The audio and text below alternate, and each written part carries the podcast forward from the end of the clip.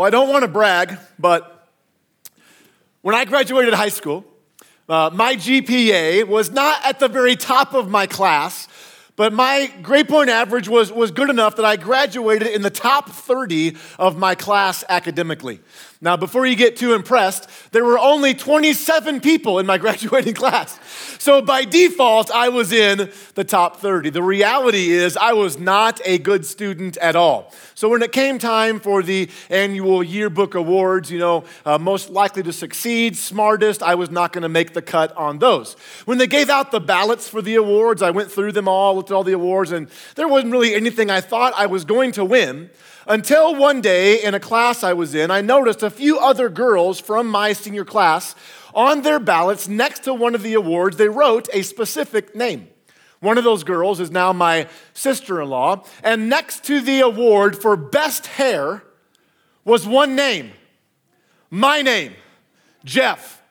Now, you don't know this, but I, have not always shaved my head. I can actually still grow a full head of hair. It's just way easier to shave it once a week and not deal with making it every morning. So I, I shaved my head. At the time, I had a full head of hair, though. And, and so I saw my name next to the award on their ballot for best hair. I started feeling pretty good about myself started getting kind of excited. Maybe I would actually win an award. And why wouldn't they vote me for best hair? I mean, I thought I had a pretty good head of hair myself. And these girls, they didn't know that I saw their ballots. I should have just kept my mouth shut, which I'm still learning to do now at 44 years old.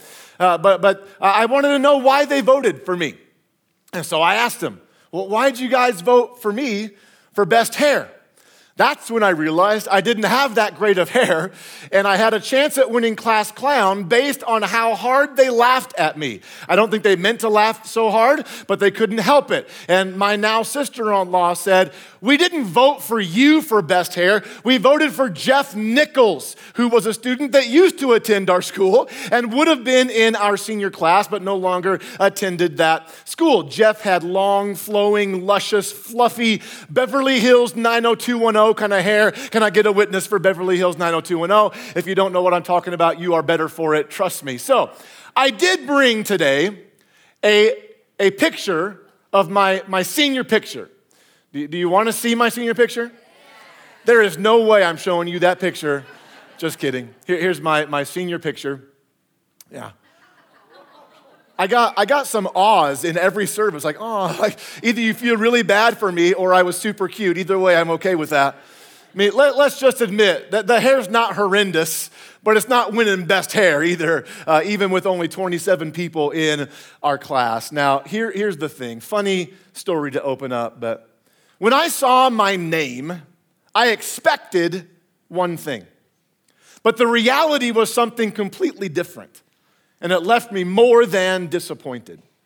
And that idea of expectation versus reality is what I want to talk to us about today, but not as it relates to, to yearbook awards, as it relates to Jesus and the danger there is of us being disappointed in Him. Before I get too far down the road here, I do want to introduce myself to anyone who is, who is new. My name's Jeff Manis. I am the lead pastor here. And whether you're in the room live or joining us on video somewhere, I'm so glad that you are with us today. I, I think sometimes we, we see the name Jesus or we hear the name Jesus and we have some very specific expectations especially as it relates to believing in Him or following Him in our life. In fact, you might even be here today and right now you don't believe in God or you don't believe that Jesus is the way to God. And maybe one of the reasons why you don't believe is because of the expectations you had about Jesus, what it meant to follow Him what you thought he was going to do for you, and that didn't match up with reality, and it, it caused you to, to not believe in Jesus. If that's you, or for whatever reason you may not believe, I am thrilled that you are here with us today. And here's the thing I don't know what anyone's expectations are with Jesus. I don't know what anyone's expectations are when it comes to following or believing in Jesus. And this message may not change anyone's expectations, but I do hope. I pray that, that this message would, would maybe add for all of us a new layer to the picture. That, that maybe this message would help clarify some things in our faith. Maybe it will, it will confirm some things in us, or maybe for someone, it will reveal something brand new about Jesus and what it means to follow him. This message is the seventh one in a seven week series we've called Seven.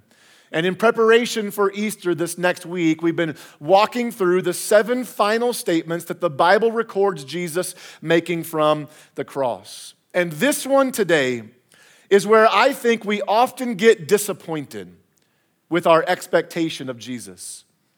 It's, it's very easy for us to do a series like the one we've been in, where we are focusing on the suffering of Christ. Jesus is often referred to as the suffering servant. The, the physical, spiritual, emotional agony that Jesus faced while on the cross would have been overwhelming. Any words I can use to describe that pain, any images we can conjure up to, to talk about the pain Jesus went through, pales in comparison to what he actually faced. In just the last few hours of his life, Jesus, the, the sinless, spotless, perfect Son of God, God in the flesh, was betrayed and denied by his closest friends he was accused of and, and, arrested for a crime he did not commit. He, he was beaten and tortured beyond recognition, and then he was nailed to a cross where he would hang for six agonizing hours, being mistreated and mocked and abused and abandoned by those in his life. Suffering was a path that Jesus had to walk. And here's the thing if we're gonna follow Jesus, Suffering is a path that we will have to walk as well. This is where our expectations fall short of reality. We, we see the name Jesus, we hear the name Jesus, especially in relation to following him. And, and we easily think he's Jesus. Like, I, I, I know he suffered for me, and we're very quick to talk about that and praise him for it, and we should. But then I think we have this expectation, maybe even a subconscious one, that if I now believe in Jesus, shouldn't he take all the suffering away from me? But the reality is, there is a theology of suffering that we don't often talk about in our American Christianity. Peter, one of the 12 original apostles of Jesus, when he was writing a letter to a group of first century Christians who were facing suffering of their own, extreme persecution for their faith. They were wrestling with this disappointment of expect, expect, expectation versus reality. 1 Peter 2:21 he writes this For God called you to do good even if it means what? Suffering. Just as Christ suffered for you. He is your example, and you must follow in his steps. So, the big idea for today, if you want to write it down, it's on the screens, is this In suffering, the example Jesus left is the experience we can live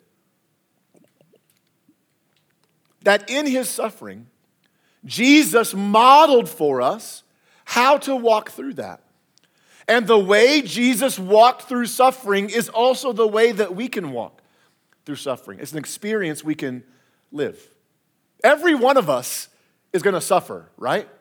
I know, super encouraging message today. We're all going to suffer. It might be suffering persecution for our faith, like these first century Christians Peter was writing to. It might be suffering the loss of a loved one, or sickness, or disease, or financial calamity, whatever it is. All of us will face suffering. I almost feel like this message has become a perfect bridge into the series we're starting next Sunday on Easter Sunday. We're calling the series Even So.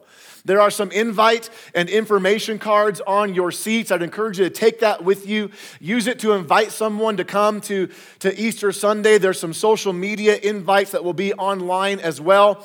Easter Sunday is by far the number one Sunday of the year that the majority of people in America are at least willing to go to church. So we may as well take that opportunity and invite them to come. And please note, we have some special Easter service times. No 6 p.m. service next Sunday, okay?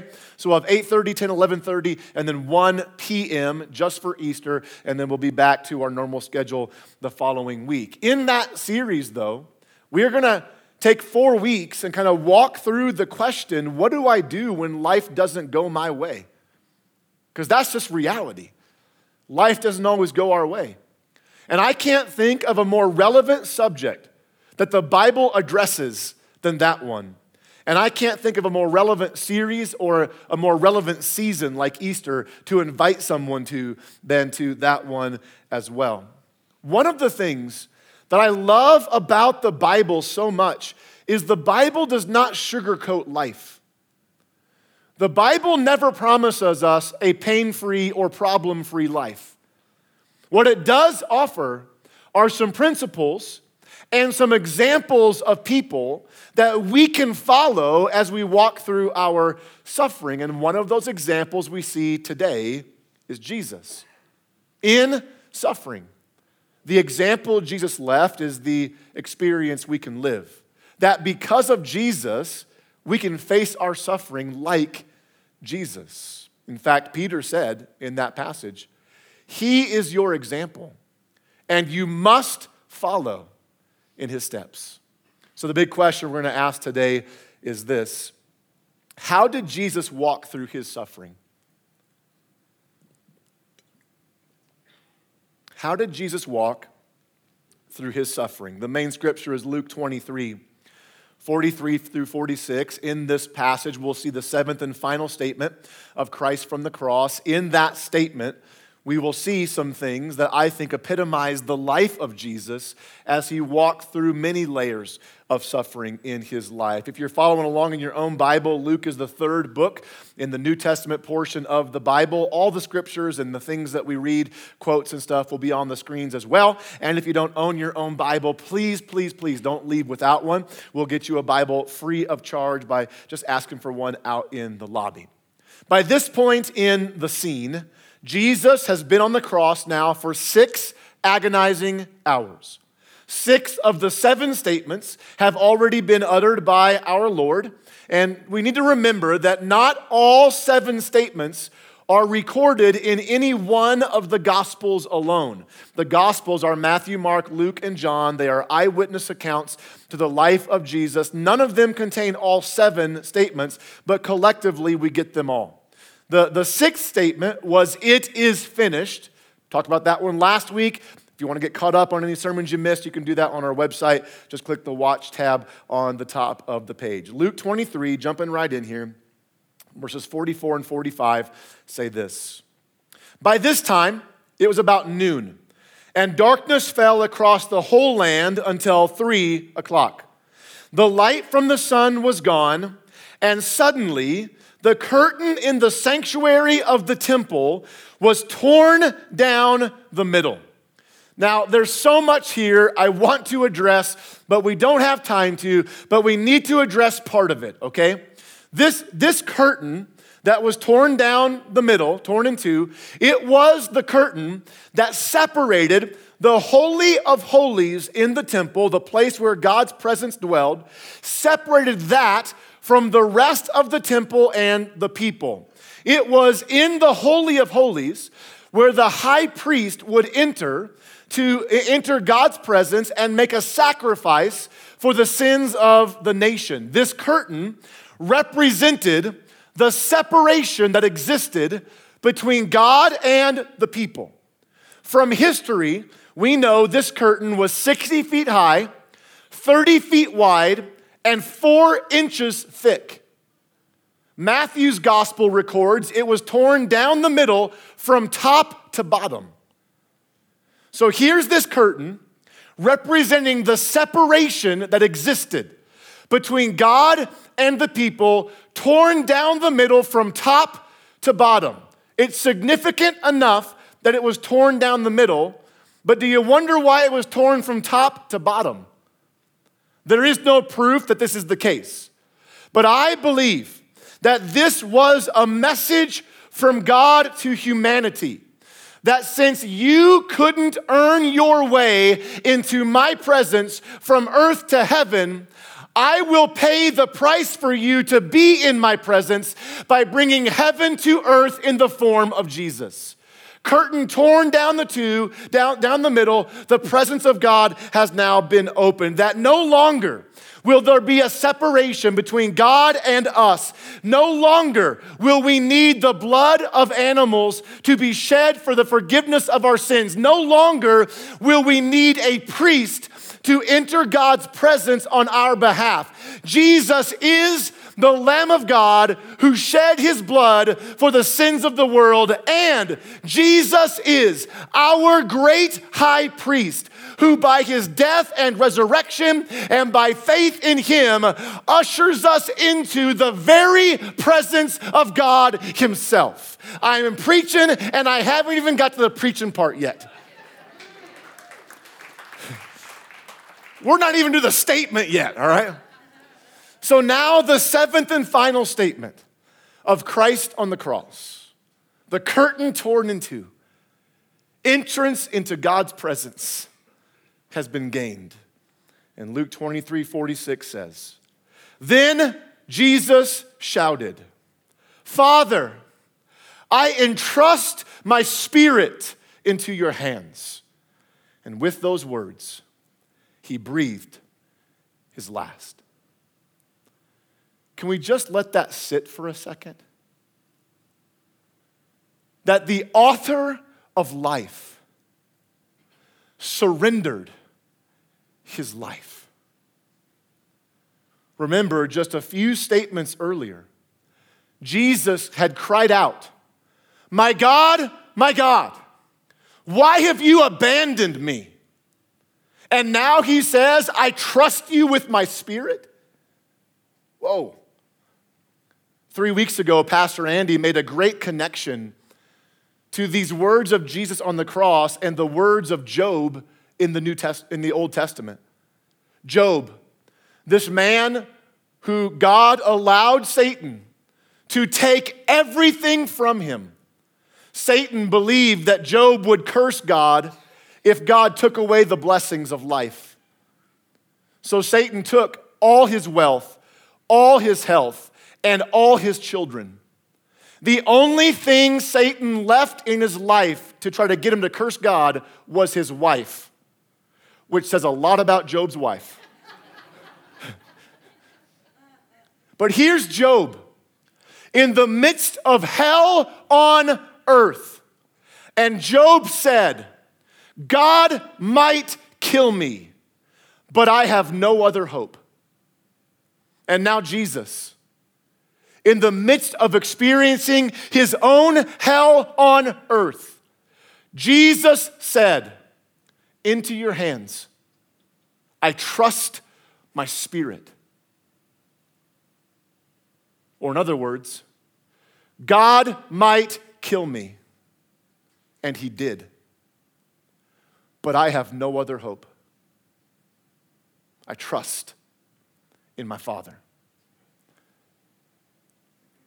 The Ellicott commentary said this These final words of Jesus are not the words of abandonment, but of an absolute and unshaken trust. So, in suffering, the example Jesus left is the experience we can live. So, how did Jesus walk through suffering? The first thing we see is this with an unshakable trust. And can I just say, I want that trust. I want it.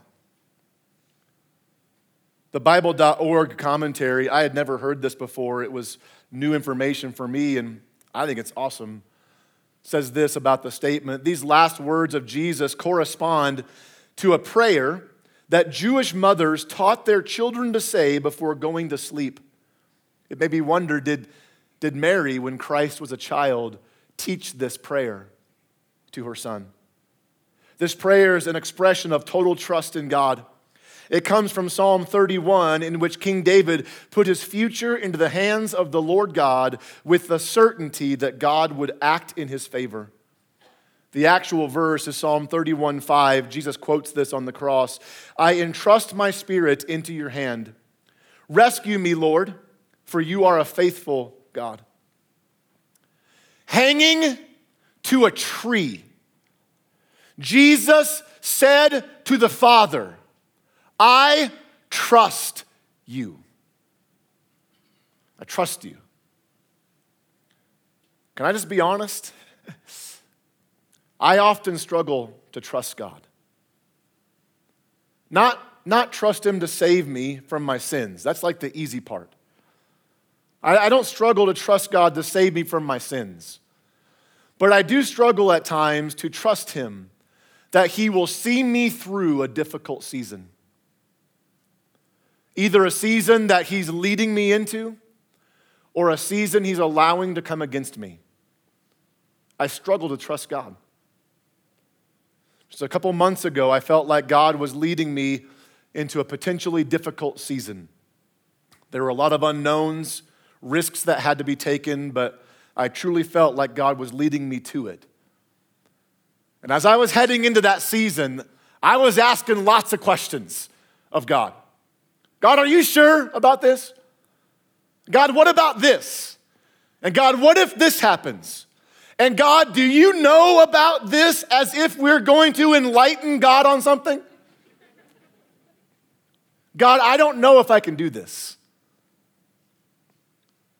At that time, I was doing a Bible reading plan through the end of the year, 2018, that had me read uh, the psalm and the proverb of the day. So if it was, you know, the 14th of the month, you'd read uh, Proverbs 14 and Psalm 14. Well, this was the last day of the year, December 31st of 2018. So I, read, I read Proverbs 31 and then Psalm 31. As I was preparing for this message, I realized the last words of Jesus on the cross were a direct quote from Psalm 31, verse 5. And the last words I felt the Lord give me in 2018 were from Psalm 31. And in a, in a moment where, where I was struggling to trust God, God encouraged me with Psalm 31 19. It says this How great is the goodness you have stored up for those who fear you. You lavish it on those who come to you for protection, those who trust you, blessing them before the watching world. And I just believe that, that someone here today is struggling to trust God in a specific area of your life relationally, spiritually, emotionally, physically, financially, whatever it is. And like me, you might trust God to save you from your sins, but you are struggling to trust Him that He will see you through this difficult season.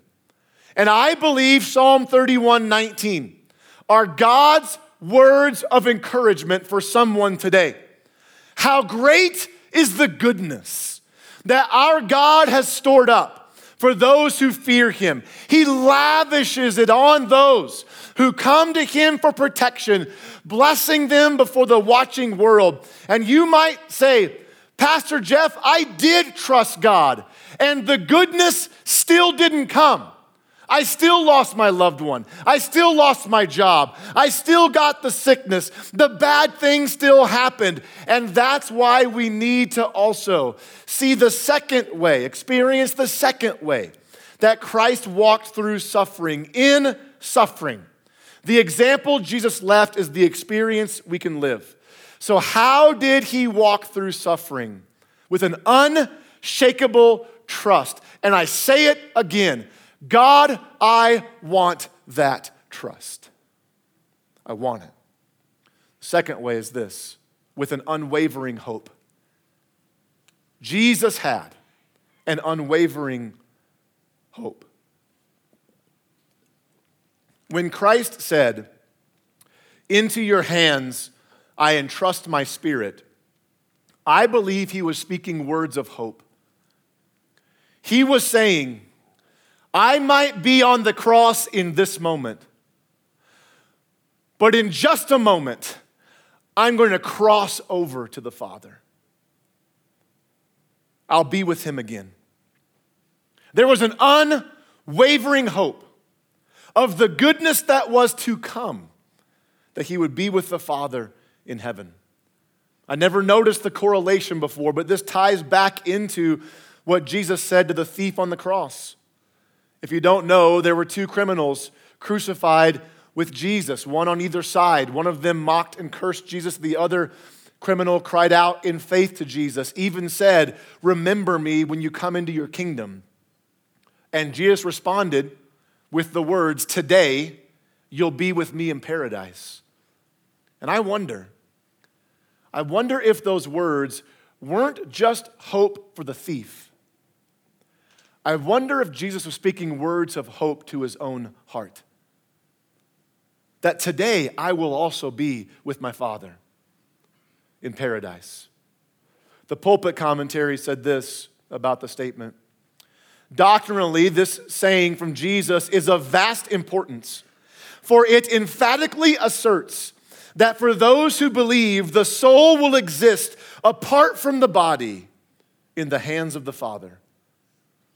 The Apostle Paul alludes to this in what he said in 2 Corinthians 4 16 through 18. That is why we never give up. Though our bodies are dying, our spirits are being renewed every day. For our present troubles, dare we say our sufferings, are small and won't last very long. Yet they produce for us a glory that vastly outweighs them and will last forever. So we don't look at the troubles we can see now. Rather, we fix our gaze on things that cannot be seen. For the things we see now will soon be gone, but the things we cannot see will last forever.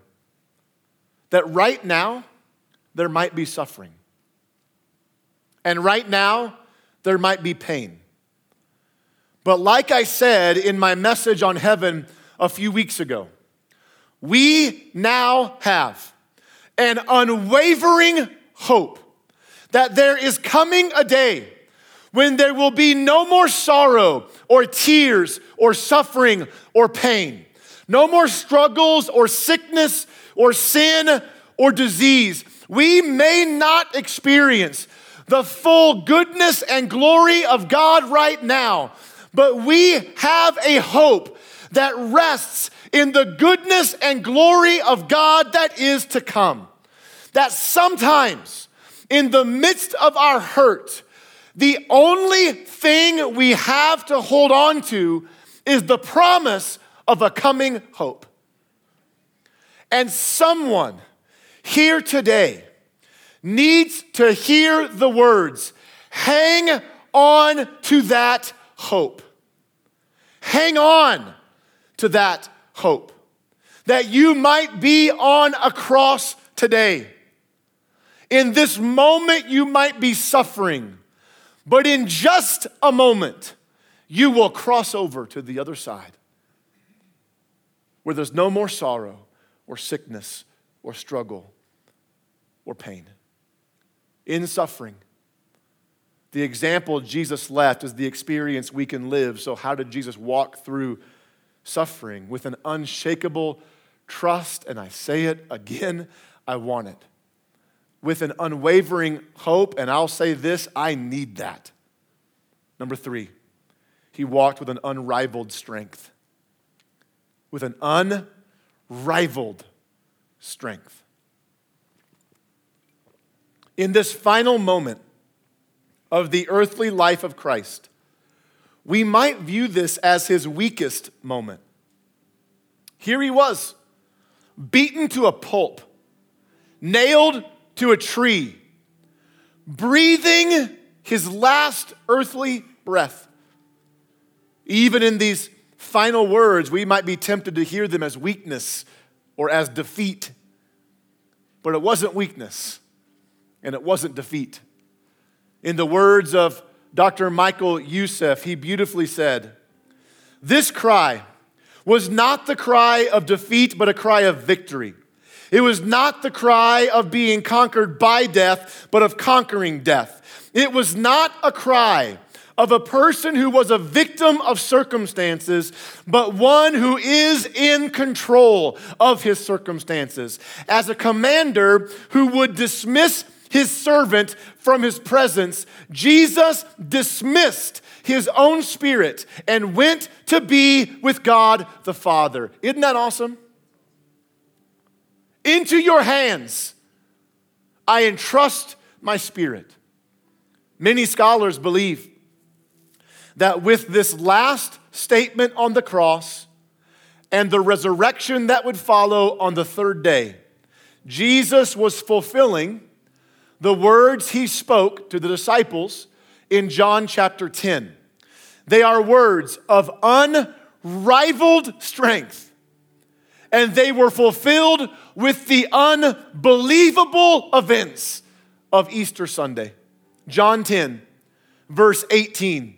These are powerful words spoken by our Lord about his life. He said this No one can take my life from me.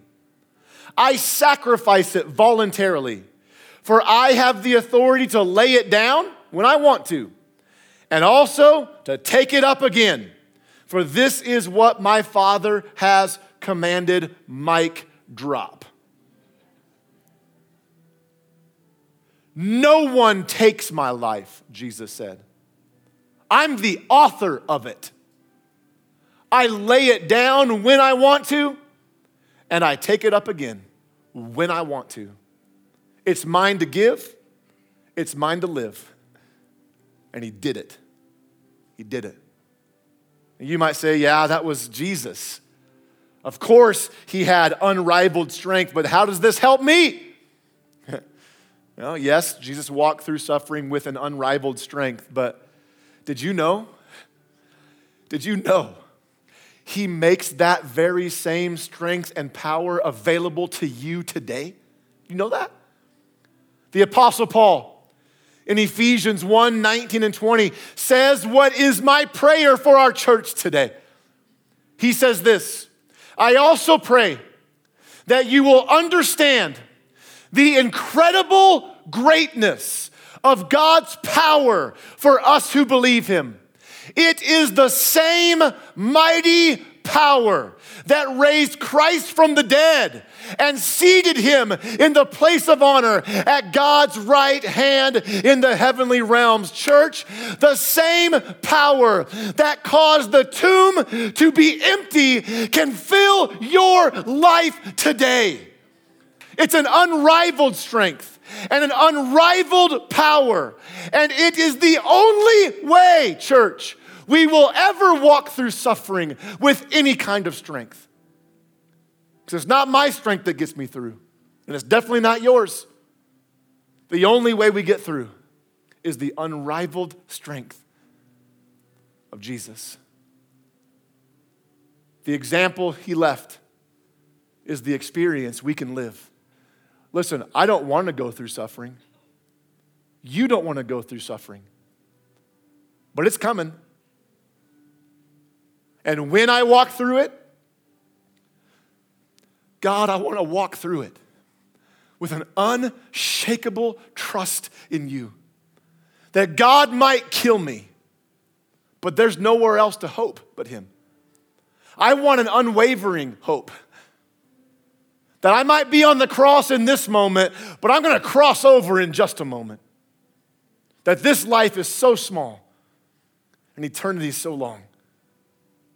And I want, God, I want an unrivaled strength to live in me. Notice, Paul did not say that there is the, the, the same power of the resurrection available for those who believe in Jesus, but for those who believe Jesus.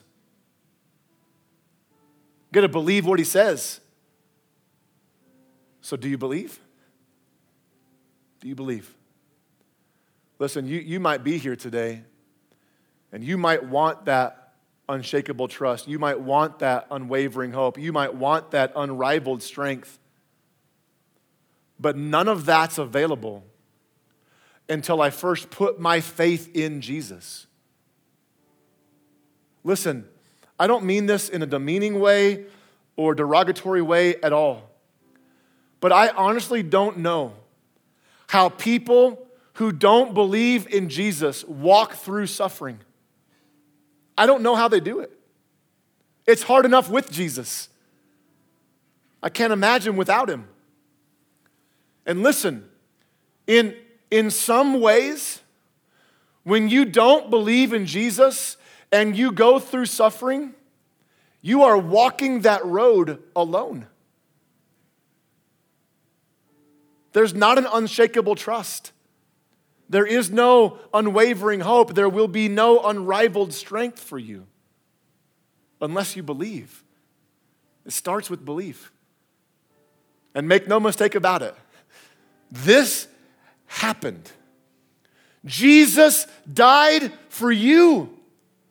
Not just to give you strength to walk through suffering, but to take away your sins, forgive you of them, give you a new life, power to live your life every day, and one day eternal life forever with Him.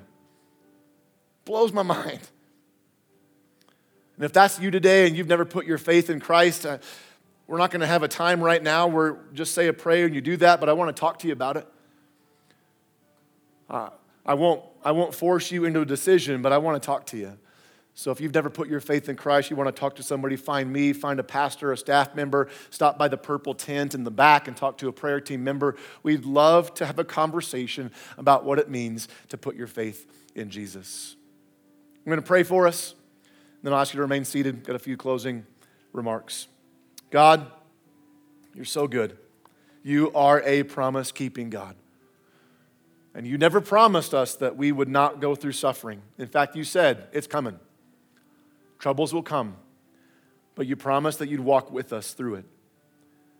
Lord, I'm asking for myself and for our church that we have an unshakable trust in you. I'm asking that we would hold on to that unwavering hope. And Lord, I'm asking that you fill my heart with an unrivaled strength the strength of the power of the resurrection. Lord, we love you. We thank you for speaking to us. In Jesus' name, amen. If you are new here, please stop by the living room on your way out. We'd love to see you over there. If you need prayer for anything going on in your life, stop by the purple tent in the back of the auditorium. A prayer team will be there to pray for whatever needs you got going on. And then don't forget, invite somebody to come to Easter Sunday. It is the number one weekend of the year that people are open to attending, so please do that. I hope this series was helpful for you. I know it was for me. I love you guys so much. Have an awesome week. You're dismissed.